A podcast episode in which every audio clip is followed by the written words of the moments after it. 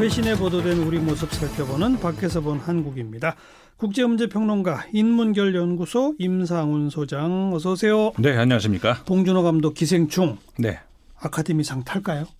그러게 점점 가능성이 높아지는 것 같아요. 조금 남았잖아요. 예. 근데 그 사이에 또 상 탔더라고요. 그렇고요. 무슨 상이에요, 그게? 2월 9일 날 이제 아카데미 있지 않습니까? 근데 음. 그 사이에 또 그 SAG라고 하는데요. 그 미국에 있는 세계 최대 규모의 영화 배우, 영화 배우 노조인데 어. 1년에 한 번씩 그 배우 조합상 시상식을 하는데 올해 최고격이라고 할 수 있는 앙상블 상 여기에 또 기생충이 수상이 됐습니다. 예, 예. 이게 여기서도 이제 한국 영화로도 물론 최초고 그 한국뿐만 아니라 비영어 여- 어, 비영어 어, 영화가 이상 후보에 오른 게 그 98년도에 많이들 아시죠 이탈리아 로베르토 베니니 감독의 그 유명한 인생은 아름다워 그- 인생은 아름다워. 예. 아, 그 감옥에서 저 감옥이 아니죠. 그 저기 나치 수용소에서 예예 맞습니다 어린 꼬마와 그렇죠 아버 아버지의 스토리. 예 예 그 얘기 감동적이었죠. 그렇죠 음. 그 이후에 처음이라고 합니다 어. 근데 이 영화 배우 노조면 네 아카데미상 투표권이 있는 사람들일 거 아니에요? 그렇죠 그러면 이게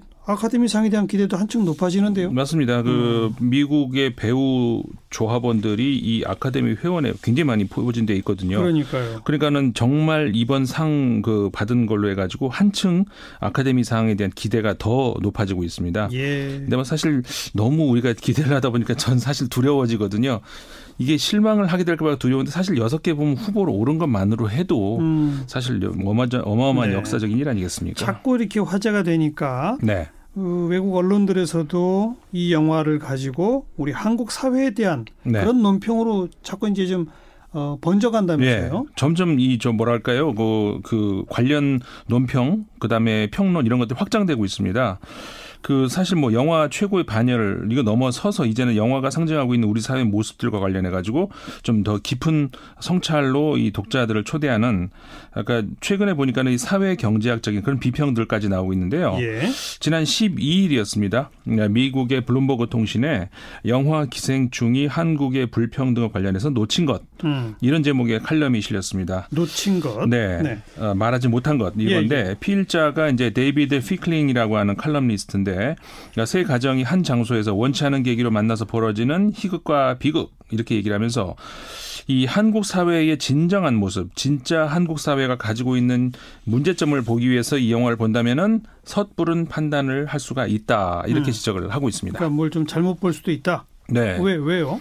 그러니까 이 단순하게 그냥 아 한국 사회가 빈부격차가 심- 심하구나 뭐 그걸 배경으로 삼고 있는 영화가 기생충이구나 이 정도로 본다 그러면은 어, 한국을 아시아의 브라질 정도 혹은 아시아의 남아공 정도로 할 수 있다는 건데요. 예. 사실 근데 지금 우리도 뭐 알고 있는 사실이지만은 한국의 경제적인 위상은 톱 클래스 아니겠습니까? 그렇죠. 경제 대국이라고 하는 그 G7 일곱 개 나라를 제외하고는 이 GDP 규모로 해서 우리보다 앞서 있는 나라가 이제 중국, 인도, 브라질인데 예, 예. 이세 나라는 뭐 사실 소득 불평등 문제라든가 사회 보장 치안 이런 데서 우리보다 안정된 나라라고 보기는 어렵지 않습니까? 뭐 인구가 많아서 GDP가 많은 그렇죠. 거죠. 예. 그래서 이제 한국에 대해서 단순히 빈부격차 심한 나라 뭐 이 정도로 정형화한다 그러면은 진짜 한국 사회 모습을 볼수 없다는 겁니다. 음. 그 필자 이야기로는요. 고속 성장하는 경제에 늘 따라다니는 골칫거리라고 할 수 있는 이 불평등 문제 이것과 관련해서 아, 지구상의 어느 나라보다도 한국은 더 잘 대처했다라고 얘기를 하고 있거든요. 예. 그 실제 불평등 정도를 이제 그래프로 보여주는 진위 계수라는 거 있지 않습니까? 네, 네. 근데 이걸 보면은 실제로 어, 한국은 이 동아시아에서 가장 평등한 나라 중에 하나에 속해 있고 극소수의 서유럽 국가들 몇 개를 제외하고 그러니까 예를 들어서 프랑스, 영국, 캐나다들보다도 한국이 덜 그러니까 더 평등하다. 음. 이렇게 이제 이 예. 칼럼이 얘기를 하고 있습니다. 그러니까 우리가 양극화가 지난 한 20년 극심하게 벌어지긴 했지만 네. 다른 나라들에 비해서는 아직은 네. 좀 괜찮다 이 얘기 그렇죠. 아닙니까? 그렇습니다. 그럼 이 필자는 그러면 진짜 한국 사회의 문제가 뭐라는 거예요? 그 한국 경제만의 특수한 발전 상황을 봐야 된다는 거거든요. 아, 한국은 불과 한 세대 만에 30여 년 만에 가난한 나라에서 부자 나라로 갑자기 변모한 나라인데 예. 이런 예가 이제 없다는 것이죠. 어, 그래서 예외적으로 급격한 이 세대 간의 소득 차가 바로 그래서 발생했다는 겁니다. 세대 간의 소득차. 네. 예. 그래서 현재 노년층 같은 경우에는 말 그대로 진짜 한국의 가난한 시절을 다 겪은 세대 아니겠습니까? 그렇죠. 그러다가 이제 우리가 외세 침략도 겪어봤고 전쟁도 이런 절망 이 이런 것들이 거치고 어 60년대 그다음에 70년대 초까지 그때 태어난 이들이 가장 운이 좋은 세대다 이렇게 예. 필자가 말하거든요. 예. 어, 그러니까 이 세대는 뭐냐면은 한국 경제가 두 자릿수 성장을 하던 80년대에 노동 시장에 합류를 했고 그 다음에 이제 이거 뭐 이게 좋다고 그랬지 나빠될지 모르겠지만 98년도 아시아 금융 위기로 주택이 헐값으로 떨어졌을 때 예. 그때 주택을 매수할 수도 있었다는 겁니다. 예, 예. 근데 이제 그 뒤로 그 이후 세대는 한국 경제 성장이 둔화되면서 이 일자리에서 밀려나거나 아니면 이 감, 그 인구가 감소하다 보니까 음. 아, 이 감소하는 근로자가 늘어나는 은퇴 인구를 뒷받침해야 되는 그런 시대에 살게 된 거고요. 그렇죠. 그래서 네. 외환 위기 이후에 또 저 집값도 갑자기 또 터무니없이 수- 그 승, 저 상승하는 바람에 음. 집값 매입, 주택 매입은 매입은 불가능해진 세대에 살게 됐다는 거죠. 네. 그러니까 완전히 노년층들은 경제 성장하기 전이라서 계속 네. 고생만 했고 그렇죠. 뭐 조금 넓혀 잡으면 50년대 중후반생부터 70년대생 네. 여기까지는 좀 혜택 받았고 그렇죠. 요즘 청년들은 또 어렵고 네. 요걸 얘기하는 거죠. 네, 그렇습니다. 그러니까 불과 한 30여 년 만에 이런 큰 격차가 벌어졌다는 예. 건데 그래서 흔히 세대 간의 소득 격차, 노인 빈곤 문제, 어, 청년 실업 문제 이런 것들을 세대 간의 갈등으로 몰고 가는 그런 경향이 있는데 사실 이 필자의 분석대로라고 하면은 이런 급격한 성장의 또 다른 이면이라고 할 수 있는 것이지 이게 무슨 세대 간의 뭐 착취나 불평등이 초래한 그런 결과는 아니라고 할 수가 있다는 거죠. 예, 예. 뭐 어쨌든 간에 한국 사회가 극복을 해야 되는 문제임은 분명하다라고 그렇죠. 하는 것이고요. 예. 반면에 또 이 필자가 한국에 또 어, 하나 빼놓을 수 없는 불평등 이건 뭐냐면은 여성 차별이다 이렇게 분명히 지적을 하고 있습니다. 여성 문제. 네. 예. OECD 국가들 중에 어느 곳 나라보다도 한국의 여성 차별은 심각하다 이렇게 음. 말하고 있거든요.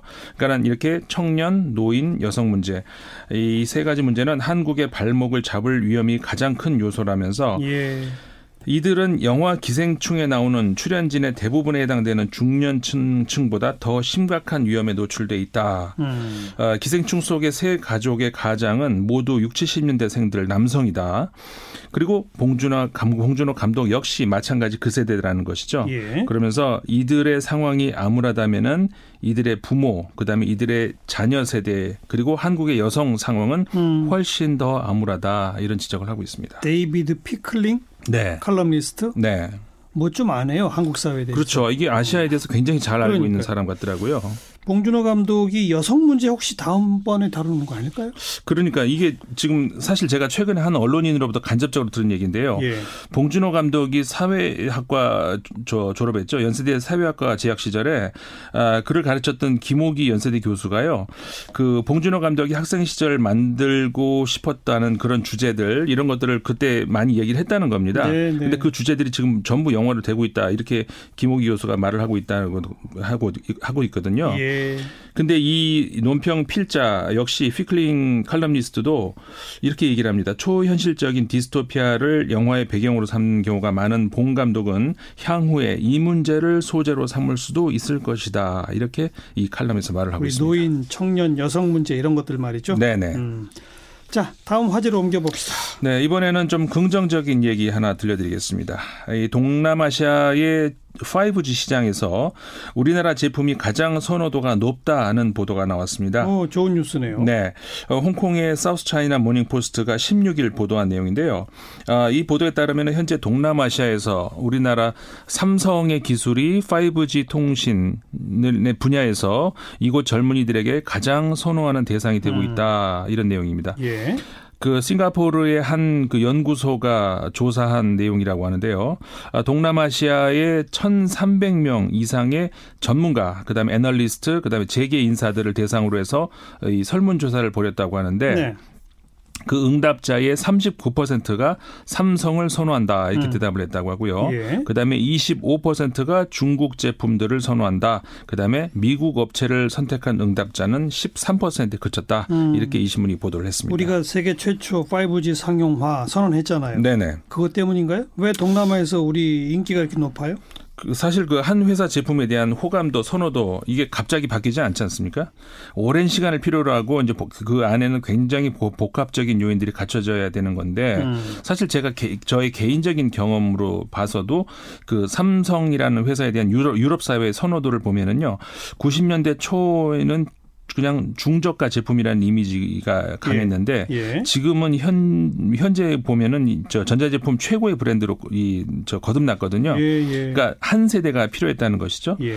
이 신문에 따르면은 그 한국 제품에 대한 높은 선호도가 당장 아, 수입으로 수익으로 연결되는 건 아니지만 상대적 그러니까 상당히 상징적인 의미가 있다는 겁니다. 네. 그 이유는 안보와 관련돼서 잠재적인 어, 영향을 고려를 했을 때 5G 네트워크 구축과 관련된 계약 체결은 해당 통신업체에 대한 국가적 차원의 신뢰로 볼 수 있기 때문이라는 겁니다. 음, 네. 네. 그러니까 이 국가 이미지가 그만큼 중요하다는 건데 이 싱가포르 국립대학의 그 앙스위훈 경영학과 교수는 이렇게 얘기를 했다고 하거든요. 이 신문이 보도한 걸 그대로 전해드리면 한국을 떠올릴 때 멋지다. 어. 영어로 cool 이렇게 이제 했는데 그런 이미지가 있다는 겁니다. 예. 근데 이 부분이 삼성에 대한 긍정적인 인식으로 이어졌다. 이렇게 이 신문이 설명을 하고 있습니다. 국가 브랜드, 네. 기업 이미지 이런 게 연결됐다. 네, 그렇죠. 어. 사실 우리가 과거에도 한 우리가 독일 그러면 좀 뭐 견고하다 이런 이미지 있지 않습니까? 네.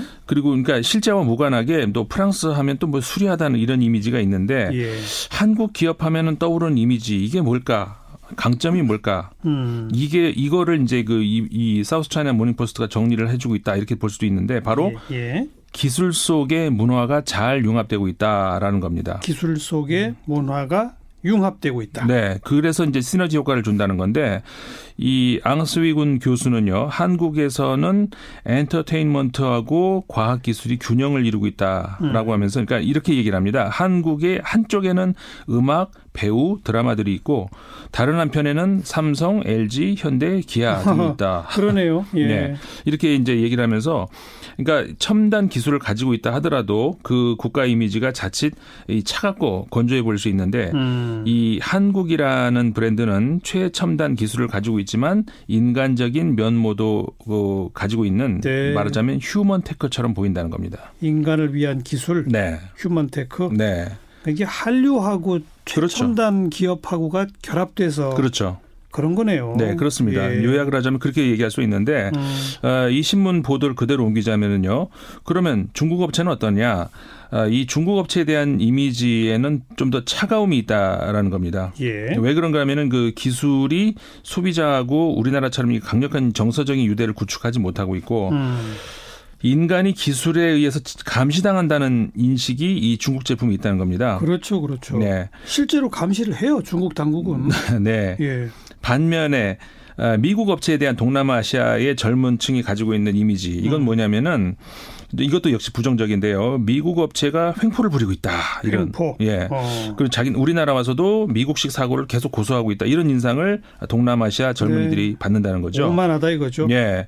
그래서 실제 이제 앙수이훈 교수에 따르면은 현재 세계 무대에서 볼 수 있는 미국의 정치 경제적 모습들, 그러니까 약자를 괴롭히는 불량배 같은 인식, 음. 이제 이게 이제 이, 이- 이 확산되는 것과 무관하지 않다는 거거든요. 예. 그러면서 이제 지금 젊은 세대는 명령받는 걸 싫어하고 독립적인 걸 좋아한다라고 덧붙였다 고 이 신문이 잘했습니다. 뭐 처음 시작은 5G 인기로 얘기해서 뭐 우리 기술력이 인정받았나 했더니 네. 그보다 더 좋은 얘기네요. 국가 브랜드, 그렇죠. 기업 이미지, 문화적 측면에서 네. 이건 상당히 오랜 기간 우리의 우위를 가져갈 수 있는 거니까요. 그렇죠. 이건 하루 이틀에 기- 어, 우리가 결정할 수 있는 게 아니죠. 자, 그다음 임상훈 소장의 눈으로 골라온 외신 픽. 오늘은 어떤 외신을 뽑아왔습니까? 그 최근에 이제 보도가 하나 된 것도 있, 것도 있는데, 그러니까 스위스 다보스 포럼이 열렸죠. 예. 어, 21일, 그러니까 어제 시작이 됐는데 이 자리에 이제 트럼프 대통령도 왔는데 음흠. 그 트럼프 대통령의 앙숙이 누구겠습니까? 여럿 있죠. 네. 그런데 가장 나이 차이 많이 나는 앙숙. 아, 툰베리. 예, 맞습니다. 예. 17살의 스웨덴 환경운동가 툰베리도 또 역시 이 자리에 왔습니다. 직접 만났어요? 네. 어. 어, 트럼프 대통령이 한 30분 정도 연설을 했는데요. 어, 환경 문제에 대해서는 구체적 언급을 하지 않았다고 합니다. 이번 다보스 포럼에서 환경 문제도 중요한 주제였거든요. 예. 아, 근데 이제 다보스가 이번에 그 1조 그루 그루 나무를 심자 하는 것을 제안을 했는데요. 어. 나무를 일조 그루나. 예, 어마어마한 양이죠. 예, 예. 여기에 대해서 이제 트럼프 대통령이 어, 나무를 심겠다, 동참하겠다 이런 말을 했다고 하는데 음흠. 여기에 대해서 뒤이어서 툰베리가 연설을 하면서 아마 이거 뭐 누가 들어도 트럼프 대통령 겨냥한 것 같은데 나무 심는다고 달라지진 않는다 이런 얘기를 했다고 합니다. 그러면서 우리 세대를 위해서 당장 탄소 탄소 배출을 중단하다 하라 음. 이렇게 얘기를 했다는 거죠. 예. 어쨌든 이 트럼프 대통령은 그렇게 비관 속에 빠질 게 아니다. 낙관을 가져라. 뭐 이렇게 어 얘기를 했다고 하는데 음흠. 분명 요 최근에 보면은요. 그 미주 대륙하고 유럽 대륙하고는 이 환경 문제에 대해서 분명히 인식차가 있는 것 같습니다. 그렇죠. 음, 트럼프 대통령도 그렇지만 지금 그 남미에 있는 브라질의 보우소나루 대통령 마찬가지인데요.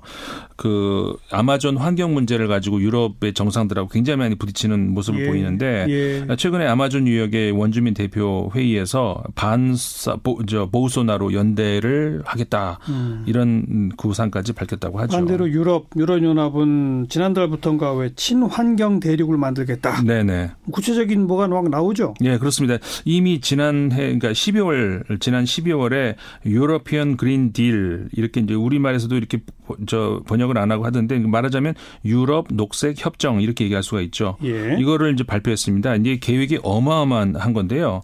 그 오는 3월까지 이 법으로 완전히 규정을 하겠다는 겁니다. 음. 환경법이라는 걸 만들어 가지고 어 2050년까지 탄소 중립 대륙을 만들겠다는 계획이거든요. 예, 예. 중립 대륙 이게 무슨 말이냐면 탄소를 배출한 만큼 그만큼 또 이렇게 없애서 탄소 배출 제로로 만든다는 것이죠. 예. 그래서 이제 어 그런 계획을 이제 세우고 있는 건데 지난 16일 며칠 전에도 공정 전환 체계라고 하는 걸 발표를 했습니다. 그래 가지고 어 여기에 대해서 이제 좀 힘든 곳저 국가라든가 지역 예를 들어서 음. 동유럽 같은 경우에는 어, 사실 서유럽에서 하고 있는 친환경 정책 같은 걸 따라오기가 어려워하거든요. 예. 버거워하는데 거기에 대해서 지원을 하겠다. 예. 이런 계획까지도 했다는 것이죠. 그러니까 탄소 배출을 계속 획기적으로 줄여 나간다 네. 이거잖아요. 네. 원자력에 대해서는 유럽 이쪽 녹색 협정은 어떤 입장이에요? 그 사실 이 문제와 관련해 가지고 지난해 말에 그러니까 12월 말에 국내 언론에서도 좀 오보 소동이 있었습니다. 그러니까 뭐였냐면은 유럽이 환경을 위해서 친원전으로 돌아섰다 이런 식의 내용의 보도가 나왔었거든요. 예. 이거는 다분히 의도적인 곡해 가능성이 있는 오보라고 할 수가 있는데요. 예. 그뭐 당시에 저 우리 정부에서도 이제 반박 성명을 내기도 했습니다마는 그, 그 유럽이 환경 때문에 친환전 한다는 보도가 보수 언론에서만 나왔던 거죠. 네. 조선일보 같은 데 나왔던 것 같은데. 제가 기억하기로는 매일경제하고 어. 한국경제에서 나왔었습니다. 경제신문하고 네. 조선일보. 예. 어, 그러니까는 이제 우리가 벤치마킹 하고 있는 유럽도 다시 친원전으로 돌아섰다. 이런 내용의 보도였는데 명백한 오버거든요. 근데 음. 이런 논란이 아마 유럽까지 전달이 된 것 같아요. 네. 최근에 아까 말씀드렸던 그 공정 전환 체계를 발표를 하면서 이제 공정 전환 체계가 아까 말씀드린 것처럼 그거거든요. 이제 폴란드를 비롯해서 동유럽 국가들을 좀 지원을 하겠다 이런 건데 예. 그 지원책 안에서 이 석탄과 원전 분야는 지원을 배제한다. 음. 이렇게 분명하게 이제 저 선을 그었다는 것이죠. 그러니까 반원전은 계속 지켜지고 있다. 그렇죠. 예. 이런 걸로 봤을 때 이제 유럽이 어, 하여간 그 지구 환경을 위해서 어마어마한 대 계획을 세우고 있는데 이렇게 되면은 아무래도 이제 그 관세 문제도 있거든요. 왜냐하면은 그 그 외 지역에서 어, 만들어진 제품들에 대해서 어, 친환경적이지 않다 싶으면 관세를 부과할 수 있다는 것이죠. 음. 그러니까 우리나라도 거기에 해당이 될 수도 있다는 겁니다. 네. 우리가 탄소를 많이 배출해서 만든 제품 네, 유럽은 그거 사갈 때 관세 매긴다. 그렇죠. 잘하는 거예요, 유럽이. 네, 앞서가고 있습니다. 자, 국제문제평론가 인문결연구소 임상훈 소장이었어요. 고맙습니다. 네, 고맙습니다.